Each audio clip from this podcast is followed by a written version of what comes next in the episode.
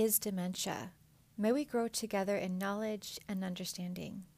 Welcome to the Dementia Letters Project podcast. My name is Catherine Fassbender, and I am a dementia and creative engagement specialist, and I am also the granddaughter of someone who lived with vascular dementia. I am here to help you along the dementia journey. Dementia itself is not a diagnosis, but an umbrella term for a number of different types of dementia, such as Alzheimer's and vascular dementia. It is a terminal neurocognitive disease that is not a part of the normal aging process, nor is it limited to those over the age of 65. At present moment, it cannot be cured or prevented, and it is more than memory loss. By the time most people are diagnosed, one third of the brain is gone. This is important to note because at the peak of the disease, two thirds of the brain have gone away. Only two out of 10 people have a proper diagnosis, with many, many people being misdiagnosed. A popular screening tool that some doctors use to help in the diagnosis process was never meant to be a diagnostic tool, nor should it be used as such. The cost of dementia care partnering has already outgrown that of cancer. There's a heavy focus on a cure, even though that is unlikely to happen for anyone alive today. There's a great misunderstanding of dementia by doctors, psychologists, and other care partners, and it isn't until we have a better understanding of what it is that we have hope of finding a cure.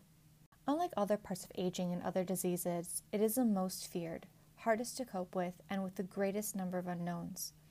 Every person with dementia has a different experience, just as each person has a different personality. All of us are living with dementia. Different types of dementia include Alzheimer's, vascular dementia, Lewy body, mixed dementia, and frontal temporal. Each form of dementia has its own characteristics and progression. For example, when someone is diagnosed with Alzheimer's disease, they can expect to live anywhere between 8 to 12 more years. However, if you are diagnosed with vascular dementia, you can expect to live anywhere between 3 and 30 years. Once diagnosed with dementia, you can expect further changes to occur. Persons living with dementia live in a both and time. They mimic emotions and reactions of others, and they have a change in senses, in motor skills, and are sometimes masters of social deception. Money handling, speech, spatial awareness all become difficult. Confusion rises, and some do not want to talk about their dementia.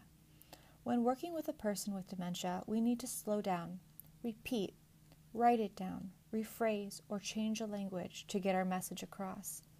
Readability and visibility of contracts and other documents need to be considered when working in business matters. We need to work to understand the fears and stigmas associated with dementia. We need to be flexible and understand that family might get involved.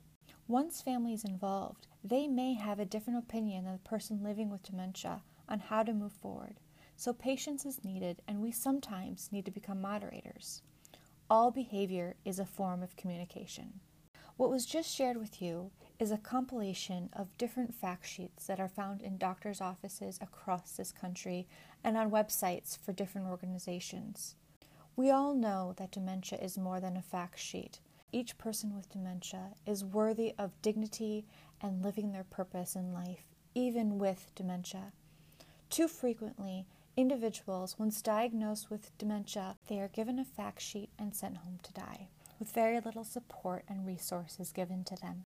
Over the next few weeks, months, and even the year, we will breathe life into this fact sheet, correcting its wrongs, adding color and depth and three dimension to what it shares with us, and exploring how to put into action best ways to support and love those with dementia.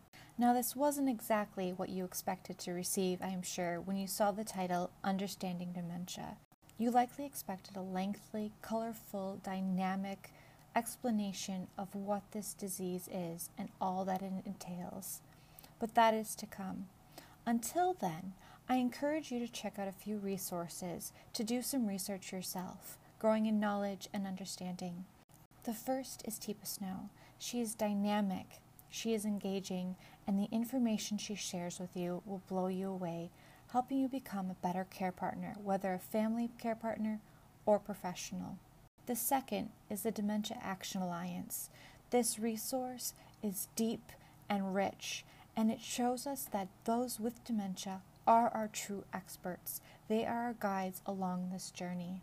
I encourage you dive deep into a specific type of dementia that may be affecting you or do a general dive into understanding what it is beyond a simple fact sheet. Until next time, thank you for being a part of the Dementia Letters Project community.